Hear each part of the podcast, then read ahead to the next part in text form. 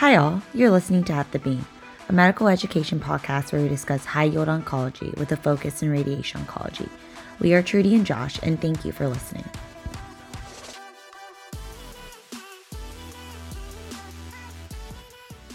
All right, welcome back to another episode of At the Beam. So, Josh, before we start today's case, I wanted to ask you about a research project which I think is very relevant to what we will be discussing today. Yeah, yeah. So um, I have a particular interest in cardiotoxicity as well as you. And so we were chatting to see how often heart is spared and what sort of metrics they look at. It looks like it's been evolving through different sectors in radiation oncology, but not really in a unified manner.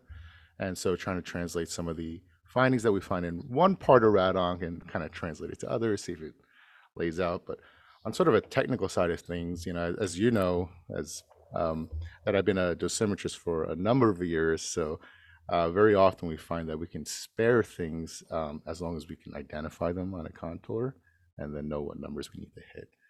So yeah, I remember you and I were chatting to say, oh, you know, I wonder how often some of these substructures are being contoured in, in the heart and how often they're being spared and looked back to uh, conduct a study and uh, kind of dive into that when we're discussing the premise of this project, you know, I think a lot of it is just people look mainly at the mean heart dose, but obviously in esophageal cancer, it's very hard to achieve a low mean heart dose we pulled our data sets from our two institutions where we did residency training and went through and looked at all of our esophageal cases and basically tried to see whether or not we were one contouring the LAD because you know there's evolving literature to support that that's very important.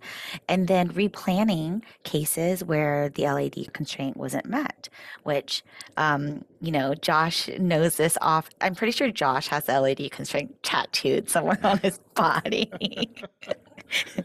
yeah, you know the, the uh, esophagus cases in particular, they're pretty unique, right? They, they're always in the same locus, meaning they're always going to be behind the heart there, and uh, for whatever reason, the LAD itself, or those sort of anterior coronaries, seem to have a pretty strong effect in overall cardiac health, which I guess makes sense. It's you know, put helping supply that left ventricle there, and mm-hmm. um, a lot of the sort of conductive parts of the heart are all really centered there, and um, so, yeah, one of the things you and I talked about was, hey, why don't we apply this LAD constraint that I know um, the Atkins group had, had really looked into, Atkins and uh, Ray Mak. And um, so they found that LAD V15, uh, looking into 15 grade, less than 10% of that vessel involved really did lead to projected better cardiac outcomes just based on what they saw. So we wanted to see how well that could be spared. And so uh, we looked back on cases, contour the LAD. I think it was nearly every case we had to contour it on because I don't think mm-hmm. they had traditionally been accounted for, at least in the era that we were looking at. Right. And because they were all uh, IMRT or VMAT planning, it was pretty easy for us to sort of add that constraint in into the optimizer, right? So we just kind of continued the optimization mm-hmm. already there on these plans. So, Josh, remind me um, how many of the plans that we had looked at had originally violated the LAD constraint of LAD 15 less than 10%? Yeah, so uh, you know, after we contoured this, we looked at the uh, dosimetry, and then without any changes, we saw that about half of them had violated the LAD, mm-hmm. and then we were able to replan um, those cases and then all of them, we were able to reduce the LAD quite a bit, but on 94% of them, we were able to meet that LAD dose constraint that they had noted had led to um, adverse outcomes in, in cardiac health. Um, and this is all uh, without really adjusting any other part of the plan. We're talking about target coverage or any changes to the other OARs. It did shift some of the lower doses around a little bit, but um, yeah, it's just pretty incredible. You know, as we're learning more and more about some of these, uh, the importance of the substructures, as well as sort of long-term um, adverse impacts mm-hmm. can really help identify them and really avoid them. I mean, you can't avoid what you can't see, and yeah. now we know you know what to look for. So it's, it's really pretty cool to just just show in a very simple way. Hey, if we know what we want to avoid, we can avoid it in planning, and then really help craft their plans to um, to some of the important parts of the structures there.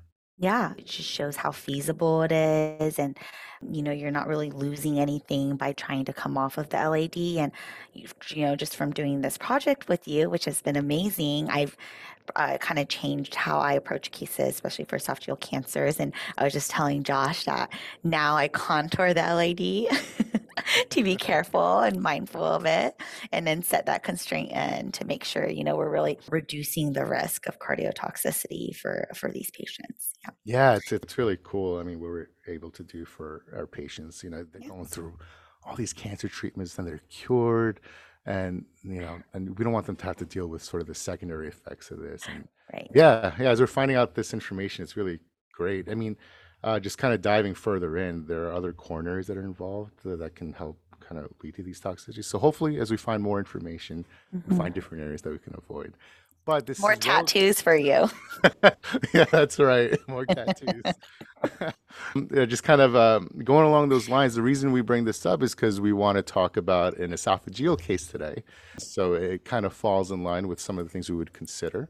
So just continuing on this upper GI series and um, us chatting about esophageal cancers, uh, we just wanted to note that there's about 18,000 new cases of esophageal cancers that are diagnosed annually in the US. So a relatively significant issue that we would deal with day to day as radiation oncologists. And when we think about the types of esophageal cancers, we generally classify them based off of histology. And this will align well with um, tumor location as well as how we manage things. Um, in the world, SCC or the squamous cells are the uh, most common subtype of esophageal cancers, and they have uh, distinct risk factors. So, Trudy, kind of diving into this case, can you name some of these risk factors? Yeah, so we oftentimes use a mnemonic A, B, C, D, E, F. A stands for achalasia, B, bad diet, C, caustic stricture, uh, and then another C is cigarette smoking, D for dysplasia or diverticuli, E for esophageal webs, which is often associated with Plummer-Vinson syndrome, which is a triad and includes iron deficiency anemia, atrophic glossitis, and webs which, by the way, as a medical student, I diagnosed. and I was very proud of myself. Oh, wow. e for ethanol, and then F for familial. All right. Um, so the other common subtype of esophageal cancers are adenocarcinomas. So these are more commonly observed in North America uh, because of the unique set of risk factors uh, that are involved with this. So we can remember this by the mnemonic BOG, B-O-G. So uh, B would be Barrett's esophagus, so for obesity, and G for GERD. Um, so Trudy, can you uh, describe the general anatomy of the esophagus for us? Oh, I would love to.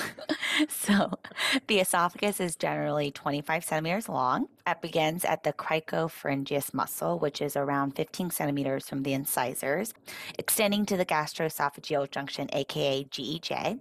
Therefore, the esophagus spans from 15 to 40 centimeters from the incisors. Going from the top down, the esophagus is divided into different sections. Okay, so that this includes the cervical, upper thoracic, middle thoracic, lower thoracic, and then the GJ sections. The GJ can then further be class- subclassified according to the Siewert scale, which comprises of type 1, 2, and 3. This is dependent on the location of the tumor centroid. So for Siewert type 1 and 2, the tumor originates anywhere proximal from 2 centimeters below the gastric cardia. Type 1 and 2 tumors are generally approached under the esophageal cancer paradigm.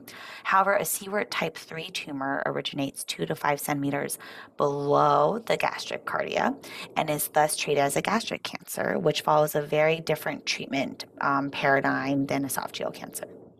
Yeah, and, typically SCCs, they're found in the proximal portions of the esophagus from cervical to mid-thoracic, so spanning from that 15 cm to 30 cm uh, uh, mark from the incisors. And uh, distally, it's more common to develop adenocarcinomas. Uh, so the esophagus is lined with non-keratinized squamous stratified epithelium, which then transitions to glandular epithelium as you move distally towards the stomach. So, true, while we're on the topic of anatomy, um, can we talk about the layers of the esophagus? Because uh, this will be critical for staging and understanding the patterns of nodal spread. So the esophagus consists of multiple layers. The innermost layer is called the mucosa, and as we move outward, there is the submucosa, muscularis, and then adventitia. There is an extensive network lymphatic plexus in the submucosa, which, as you may remember, is just the second innermost layer. Thus, esophageal cancers have a high propensity to present with node positive disease, unfortunately. Another thing to note is that there is no serosal layer in the esophagus. All right. So uh, let's start with our case. So we're going to see a 65 year old male. He has a BMI of 27 and has GERD. And then he presents to you with a three month history of progressive dysphagia to bread, then softer solids, and now liquids intermittently. So as a result, he's lost about 20 pounds over the last few months. Um, what would you like to do? So I like to obtain a comprehensive history and physical and inquire about symptoms of upper GI bleeding, such as melena and lightheadedness, as well as fatigue, voice hoarseness, cough, dyspnea, an anorexia, odynophagia, nausea, vomiting, and or regurgitation. I'd also like to know when his last endoscopy was. On exam, I would focus on the abdominal and nodal exam. For labs, I would like a CBC and CMP. And then the first step to establish a diagnosis is EGD with biopsy if it's indicated. All right. So uh, an EGD is performed, and uh, tumor thickening starts around the 30 cm mark from the incisors, but the adult scope is unable to be passed distally. Um, a pediatric scope is then used, and it shows that the tumor spans about 5 cm with no involvement of the GEJ. So this is consistent with a Siewert 1 tumor. The biopsies are taken of the primary lesion, and this confirms a grade 3 adenocarcinoma. So, Trudy, are there any specific markers that you'd be interested in? Yeah, I would like to know the PDL1 status and um, whether there is microsatellite stability. If there's a strong suspicion for metastatic disease, we'd also want to know the HER2 neu status. All right. So PDL1 is less than 1%, and MMR proteins are intact. HER2 neu is uh, 1 plus. Uh, what's next? For staging, I like to get an FDG PET CT and EUS if possible, and then discuss his case in a multidisciplinary tumor board. All right. So on your CT chest, abdomen, pelvis, there's a circumferential thickening of the distal esophagus, and there's infiltration of the periesophageal fat. Uh, sus- and that's suspected based on ill-defined margins as well as stranding that's surrounding the esophagus. They're also seeing two suspicious appearing paraesophageal nodes and they're measuring up to 2 cm in size. The staging PET, it shows intense uptake at the primary esophageal mass with extension into the surrounding soft tissues as well as the uh, two paraesophageal nodes. The EUS, unfortunately, is not possible because of severe stenosis. There's no evidence of regional or distant disease. So, what's your one liner during your tumor board? So I would let the team know that this is, this patient is a 65 year old male with a KPS of 90, minimal comorbidities, and a stage 3 CT3 N1 M0 distal esophageal adenocarcinoma. It is HER2 1 plus, MMR intact with no PDL1 expression. I would advocate for this patient to receive neoadjuvant chemoradiation followed by surgery. In the meantime, I would encourage early involvement of a nutritionist to help prevent further weight loss and deconditioning, especially with the surgery planned. All right. Uh, so some additional considerations for uh, our placement of feeding tubes. So if the patient can swallow liquids well enough, likely can avoid uh, tube feeding. Um, if the patient goes on a supplementary diet that includes things like Ensure, Boost, and so on. Um, if dysphagia is very severe, you may need a J tube placed in if surgery is planned. If surgery is not planned, then you can do a G tube. If surgery is planned, um, G tubes affect the circulation to the neoesophagus, so you might be putting a hole in your future gastric conduit. So G tubes are not encouraged in scenarios like this for this patient. Um, now that you mentioned he has a clinical T3N1 tumor, uh, can you please go over staging with this? So a CT1A invades the lamina propria or muscularis mucosa. T1B invades the submucosa. T2 invades the muscularis propria. T3 invades adventitia. T4A invades the pleura, pericardium, diaphragm, azygos vein, or peritoneum, but is considered resectable, whereas this T4B invades the aorta, vertebral bodies, or airway and is considered unresectable. Clinical N1 involves one to two regional lymph nodes, clinical in two, three to six nodes, in three, seven or greater nodes. So our patient had a tumor invading into the fat surrounding the esophagus, so it may be presumed the adventitia is invaded even without an EUS. So one thing to know is that with the level of dysphagia that our patient is experiencing, the chance of T3 disease is greater than 90%. So, with two nodes and um, invasion of the adventitia, the patient stage is a CT3 and 1, clinical stage 3 per the AJCC 8th edition. Of note, the clinical staging and corresponding T and M classifications are different for squamous cell versus adenocarcinomas of the esophagus. All right, great job. Um, the T classifications depend on how deep the tumor is invading, which is why uh, EUS is ideal. Um, to help us distinguish the depth of invasion for esophageal tumors. It also gives us the most accurate involvement of paraesophageal nodes. Uh, this is less relevant for our patient because he has an obvious extension on his CT imaging and coupled with uh, significant dysphagia. So the tumor board agrees with your recommendation for neoadjuvant um, chemoradiotherapy. Uh, what dose and fractionation are you treating to? And what chemotherapy would you recommend be given concurrently? I would treat to 50.4 gray and 28 fractions with concurrent paclitaxel and carboplatin. All right. So uh, for RT dose, um, anywhere from 4140 centigray, this is per the cross trial, up to 5040 centigray would be appropriate. Um, instead of paclitaxel and carboplatin, um, another commonly used uh, chemotherapy regimen is 5FU as well as oxaliplatin. Uh, so Trudy, how would you sim this patient? I would sim the patient supine in a vacuum mold with arms up and obtain a 4D CT simulation with IV and then a sip of PO contrast a minute before the scan. I would fuse my staging FDG PET CT and use this plus the EGD along with the 4D CT to generate an ITV. I would then add a 3 to 4 centimeter superior and inferior expansion along with a 1 to 1.5 centimeter radial margin following the mucosa while including the paraesophageal gastrohepatic, and celiac lymph nodes. I would then add a 5 millimeter PTV margin expansion. Yeah, exactly. Um, you want to make sure you follow the mucosal pattern of spread and crop out the heart, lungs, liver, and any bone that's involved in your contours.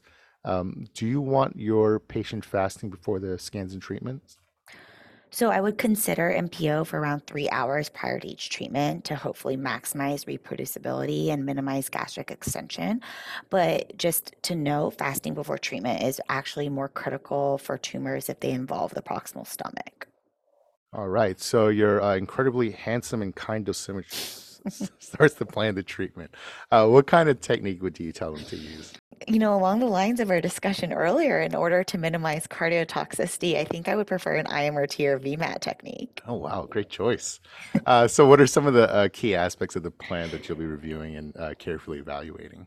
Yeah, so I would first of all want to make sure that there's good target coverage, right? With at least 95% of the PTV receiving 100% of the dose, which is 50.4 gray. I would want to make sure the heart V30 is less than 30%, but ideally less than 20%. The mean heart dose less than 30 gray. The LAD V15 less than 10%, of course, Josh. um, I'm reading um, the lung V40 less than 10% the lung V20 less than 20%, and the lung mean less than 20 gray. Stomach mean less than 45 gray, and then a spinal cord D max of less than 45 gray.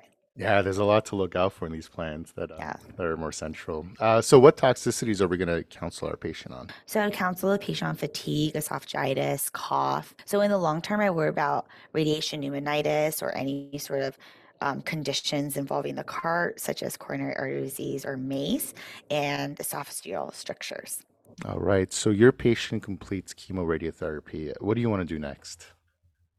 I would get a restaging FDG PET CT about five to six weeks after the completion of chemoradiation. All right. So on restaging PET CT, it shows a near complete clinical response to the treated tumor with some additional uh, residual tracer activity at the index mass. He then goes on to surgery, which consists of a distal esophagogastrectomy. And on surgical path, there's a tumor found to be invading through the muscularis propria into the adventitia. There's zero of 15 nodes that are positive, um, so no nodes, um, negative margins, uh, making the final stage a YP T2N0. Because there is residual disease after neoadjuvant chemoradiotherapy, should you receive adjuvant therapy? Yeah, so uh, he should, and this is based off Checkmate 577, which was published in the New England Journal of Medicine in 2021, where patients with residual pathologic disease after neoadjuvant chemoradiation were found to have a disease free survival advantage with adjuvant nivolumab for a year. Man, that's excellent. Um, and what is the follow up for this patient going to be like? I get surveillance CT, chest, abdomen, pelvis every six months for the first two years, and then annually for up to five years. Man, great work, Trudy. we wanted to thank Dr. Christopher Anker the University of Vermont for helping review today's case. Incredible person, someone I've known for a long time, has been a, a mentor of mine for many years. You can find show notes at atthebeam.com. And remember to trust, but always verify.